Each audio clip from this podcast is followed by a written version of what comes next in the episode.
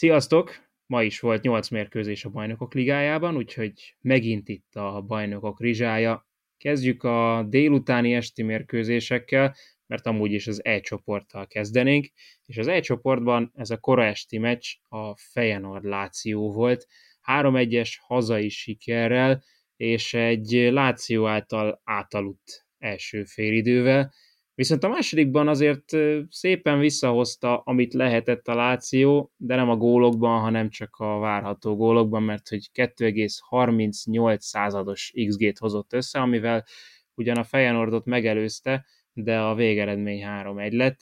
És ugye a főhős az a Santiago Jiménez, aki 22 esztendősen az egyik legnagyobb csatárígéret, a mexikói most duplázott ezen a meccsen, és összesen 9 találkozón 15 gólja van ebben a szezonban.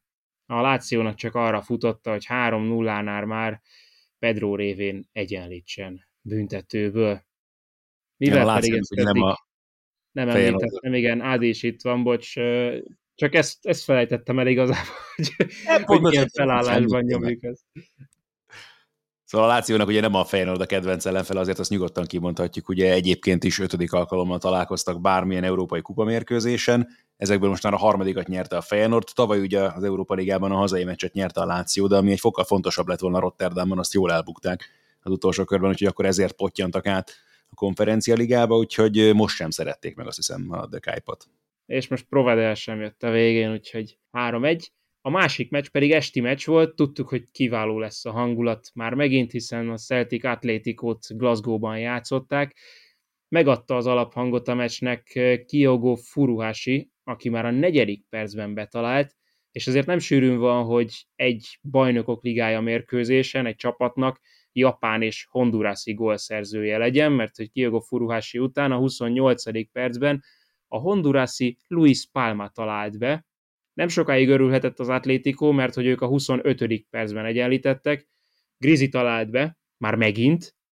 Ugye tavaly összesen egy gólya volt a BL-ben, az Atlétinek abban a siralmas előző BL szezonjában. Most már ez a második gólya Grizinek.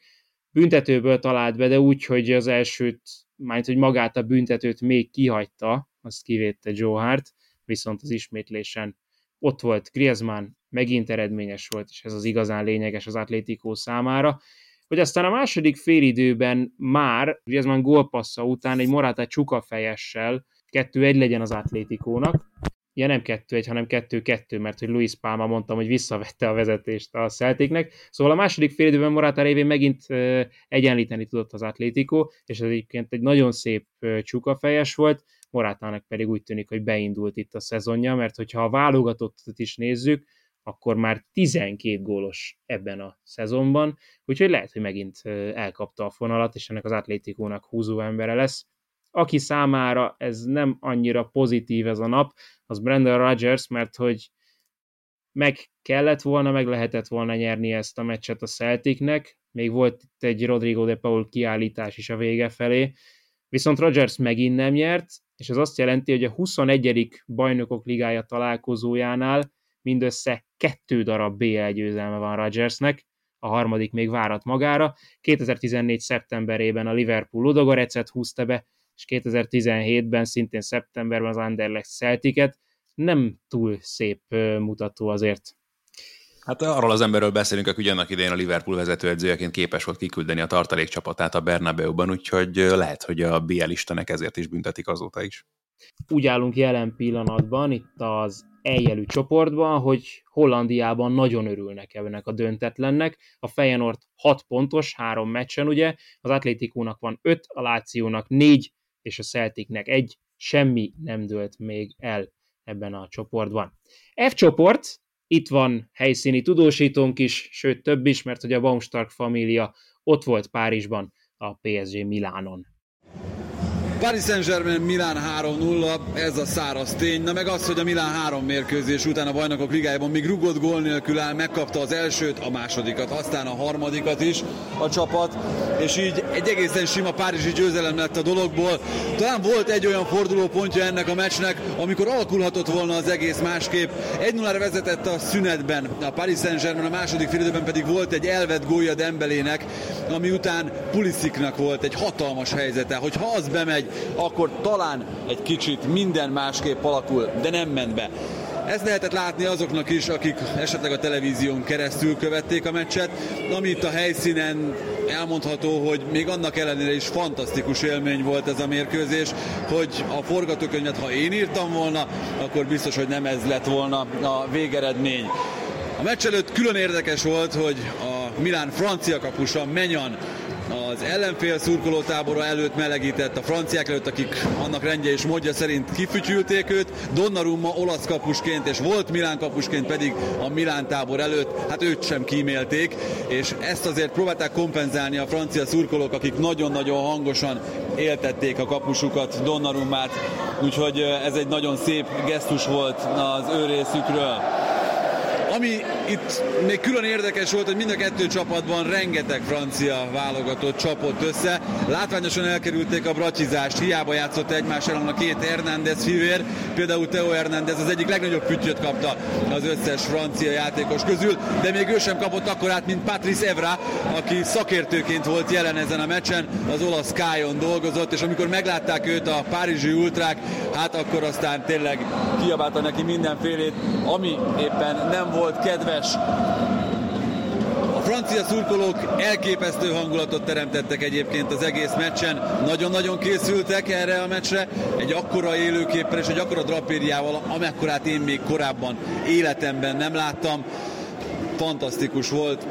Azt hiszem, hogy ez tényleg az eredmény ellenére nyugodtan kijelenthető, úgyhogy megérte eljönni de a Milánnak ez így borzasztó nehéz helyzet, kettő pont, a Paris Saint-Germain pedig nagyot lépett a továbbjutás felé. Nem tudom, hogy egy eredmény mennyire befolyásolja egy drapériának a szépségét, az viszont egy fokkal jobban meglepett még ennél is, hogy menjen, aki ugye PSG nevelés ö, ennyire negatív fogadtatást kapott Párizsban. Donnarumma sztori azért ugye egy másik történet, azt abszolút meg tudjuk érteni a Milán Drukkerek részéről. Patrice Evra meg ugye annak idején a Monakóval játszott először bajnokok ligája döntött még a Porto ellen, úgyhogy az, hogy őt nem kedvelik feltétlenül a PSG szurkolók, abban azért már olyan nagyon nagy meglepetés, azt hiszem nincsen. Na igen, ezért jó ott lenni a helyszínen. Egyébként Tibi ugye jelezte már korábban, hogy az a szakértő is távozott összeállt, mert hogy hogy volt Evra, Zédorf és Cannavaro, azt hiszem így, így áldogáltak egymás mellett. Ez is izgalmas meccs volt, és akkor izgalmas lehetett ott a helyszínen is, de hasonló volt a csoport másik találkozója, a Newcastle-Dortmund meccs. Az Athletic riportere azt írta, hogy undorító az idő Newcastle-ben, ezt így a meccs előtt, mert hogy ilyen tényleg ilyen nyálkás volt az egész, és utána még zuhogott is közben, kicsit ilyen, ilyen angolos volt az időjárás. Ettől függetlenül frenetikus volt a kezdés, 15 percen belül 5 lövés is kaput talált, tehát nem öt lövés volt, hanem kaput talált öt kísérlet. Zicserek voltak mind a két oldalon, vagy remek védés, vagy pedig gyenge befejezés miatt maradtak ki. Viszont az egyik Newcastle elfutásnál, mert hogy a kontrákban voltak igazán erősek, Iszák megsérült, úgyhogy őt nagyon korán a 15. percben már le kellett cserélni. Emre Can is megsérült, ő ugye Dortmundi oldalon, őt az első félidő végén hozták le, az sem nézett ki jól, úgyhogy azért bekérte az árát ez az időjárás, meg a, a körülmények. Viszont még az első félidőben vezetést szerzett a Dortmund, Felix Nmecha az első gólját szerezte a BL-ben, ugye ő már 23 éves, tehát nem mondható idős játékosnak, és ezért ebbe a Dortmundi sorba, amiben rengeteg-rengeteg fiatal gólszerzőt találunk a BL-ben is, abszolút beleillik egy meccsa, és mint később kiderült, ez volt az egyetlen gólja a mérkőzésnek, mert hogy bár a Newcastle nyomott, nagyon-nagyon szeretett volna a hazai közönség előtt kiegyenlíteni, két kapufát tudott felírni a 86. percben és a 94-ben, hát képzelhetitek, hogy, hogy milyen volt a hangulat a St. James's-ben. Nyilván volt, amikor a Dortmundiak voltak hangosabbak, de ez a két szurkolótábor megint csak akkor a hangerőt képvisel úgy, úgy alapvetően is, hogy, hogy nagyon jó volt ezt a tévén keresztül is hallgatni. Nekem volt egy olyan megjegyzésem korábban a Dortmunddal kapcsolatban, hogy nem lepődik meg azon sem, hogy ők utolsóként zárnának ebben a csoportban, hát ehhez képest most ugye ezzel a győzelemmel a második helyen állnak, és beszélgettünk erről itt a kollégákkal is a meccset megelőzően, meg arról is, hogy milyen jó az a Newcastle, aztán ezen felbozdulva, hát végül is sem megerősíteni, sem megcáfolni, nem tudom, hogy Fülöp Laci tette végül is a Dortmund, győzel, a Dortmund vereségére, tehát a Newcastle győzelmére ezen a találkozón. Mm, ha valaki ezzel kapcsolatban észrevett volna bármit is a mérkőzés kapcsán, akkor szerintem nyugodtan írja meg nekünk a kommentek között a Facebookon, vagy akár itt a Twitteren, kíváncsian várom. Ez az egyik. Jó, hát a másik, amit kvíznek készítettem, de végül nem kérdeztem meg, hogyha valaki tud még Hondurasi gólszerzőt a BL-ből, akkor az mindenképpen szóljon. Illetve új-zélandi esetében is, mert hogy Ádi, te közvetíthettél Új-Zélandit. Ugye itt az F csoportban, ahogy te is mondod, izgalmas minden, tehát itt sincsen hál' Istennek 9 pontos csapat, van viszont 6 pontos PSG-nk, 4 pontos Dortmundunk és Newcastle-unk, és 2 pontos Milánunk. Na de akkor G csoport, és Leipzig Crvena Zvezda, amihez neked volt szerencséd. Hát fogalmazzunk így, bár ez lehet, hogy kis erős lenne így utólag. Nem volt rossz meccs egyébként ez a Lipcse Zvezda meccs, de olyan szenzációs sem. Viszonylag gyorsan megszerezte ugye a Lipcse az első fél időben a vezetést, jó negyed óra után David Raum lövése szegény Glazer kapus lábai között jutott el végül is a kapuba, és aztán ezen kívül nagyon sok minden nem történt még az első fél időben. Glazernek volt azért egy-két elég komoly bravúrja, a Zvezda kapujában, de maradt ugye az 1-0 a szünetre. Aztán a második félidőt elég elmoskásan kezdte a Leipzig, akadtak apróbb lehetőségei a Zvezdának is még, ott a félidő elején, azért Blazviknak se kellett nagyon összekoszolnia a kesztyűjét, és aztán jött egy hármas csere a Lipcse részéről, és kicsit a semmiből Xavi Simons lőtt egy borzalmasan nagy gotot a 60. perc tájékán, ami meg aztán meg is nyugtatta alapvetően a lipcseieket, és ugyan jött még a szépítés a szerbek részéről. Márkos Tameric góljával, ő az, aki új-zélandiként szerzett gólt a bajnokok ligájában 30 év elteltével. Neki ugye szerb édesapja és szamoai édesanyja van, így tehát egyértelmű, hogy új-zélandi válogatott lett, de már ö, ebben a szezonban ugye a Zvezdában kezdte az évadot, és egyébként eddig egy kivételével azt hiszem, hogy Zvezda összes tétmérkőzésén kezdett ebben a szezonban, úgyhogy viszonylag gyorsan bejátszotta magát ebbe a csapatba, most már megvan az első BL tanálata is. Bukárinak viszont nem sikerült gólt szerezni, aki ugye eddig mind a két meccsén eredményes volt a Zvezdának a BL-ben, ő egyébként is csak csereként állt be, 45 percet tudott játszani egy combizom sérülés miatt, és aztán a meccs végén még volt egy közvetlen közelről szerzett gólja a Lipcsének egy szöglet után, ahol egyébként háromszor is betalálhattak volna, az egy pont elég volt nekik, és végül is egészen simán magabiztosan 3-1-re nyerték ezt a meccset. Xavi Simons körül amúgy is nagy a hype, de azért ezt a gólját azt, azt hiszem érdemes visszanézni egyszer-kétszer. Abszolút.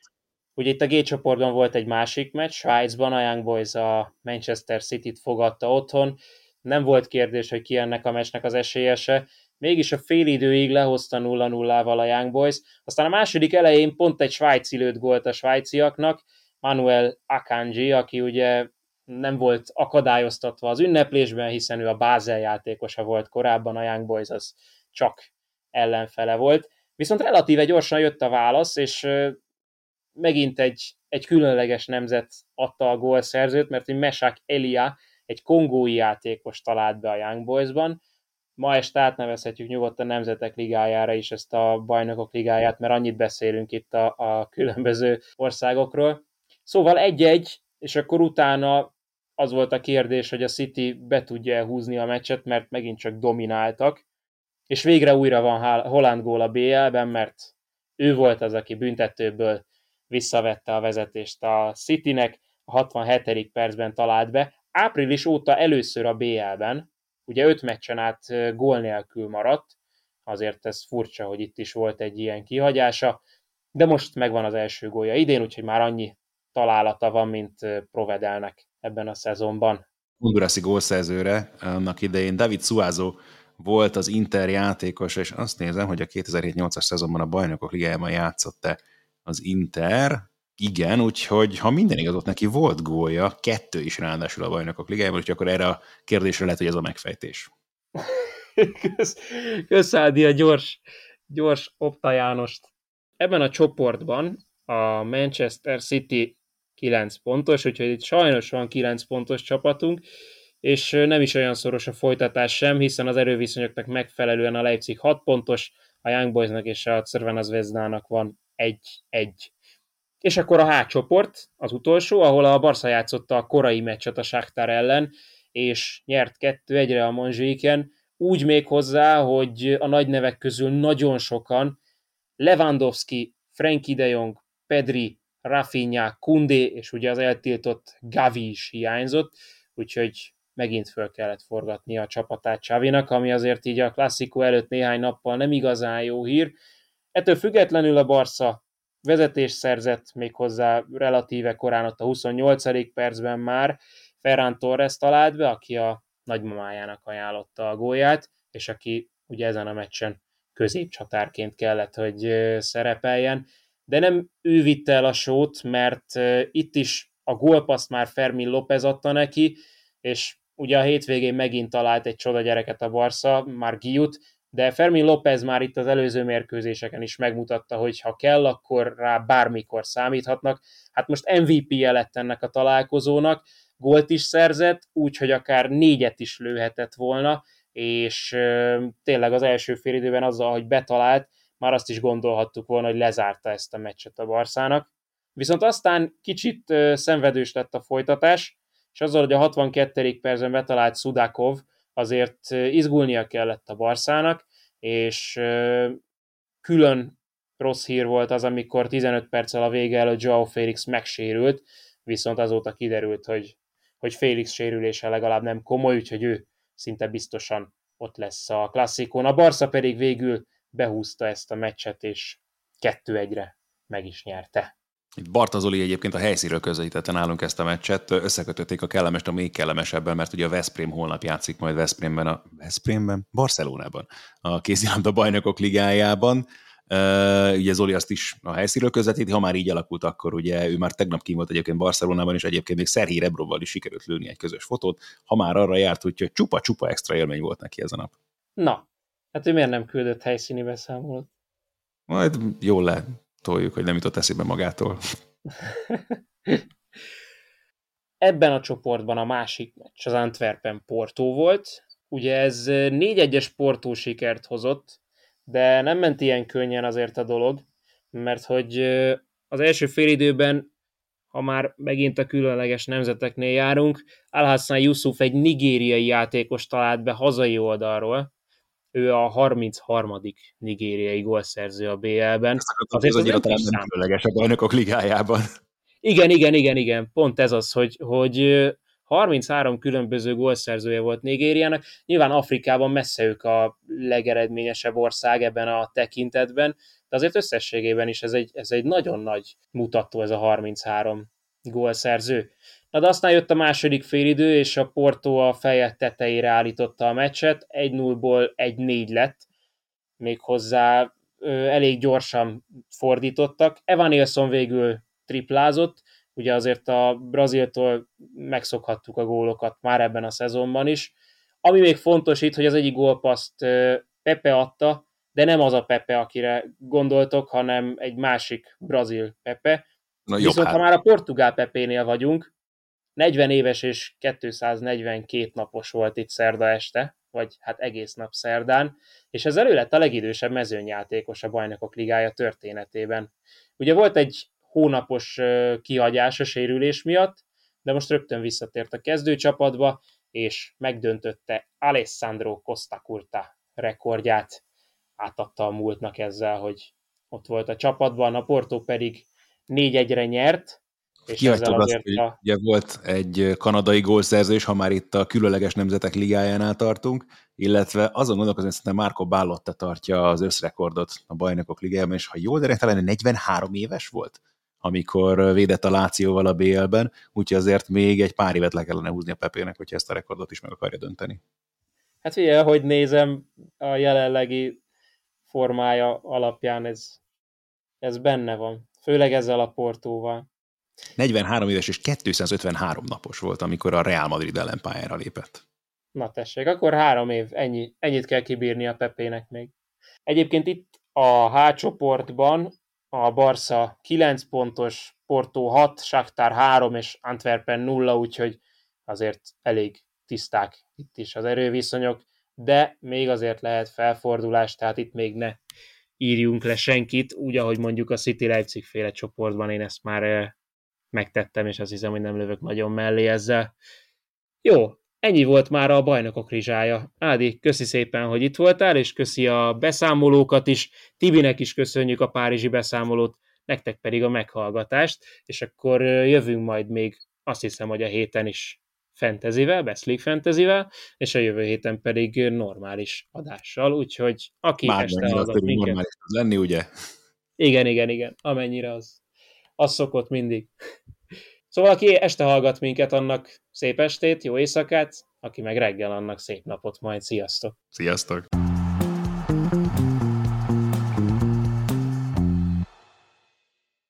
Ha más podcastekre is kíváncsi vagy, hallgassd meg a Béton műsor ajánlóját. El tudod képzelni, hogy a podcastet, amit éppen most hallgattál, fél év múlva már a mesterséges intelligencia generálja? Mi sem. De ha érdekel, eljötte már a gépek lázadása. Hallgass bele az Embertelen podcastbe. Orsós Lajos vagyok, a műsor házigazdája. Egyelőre még élőben. Egyelőre. Fedezzük fel együtt, hogyan ismerkedik, randizik, mesél és vitatkozik Betty és Péter, két teljesen mesterséges intelligencia. Lajos, a podcast címét mond még egyszer, Léci. Oké. Okay. Embertelen podcast. Ez a műsor a Béton közösség tagja.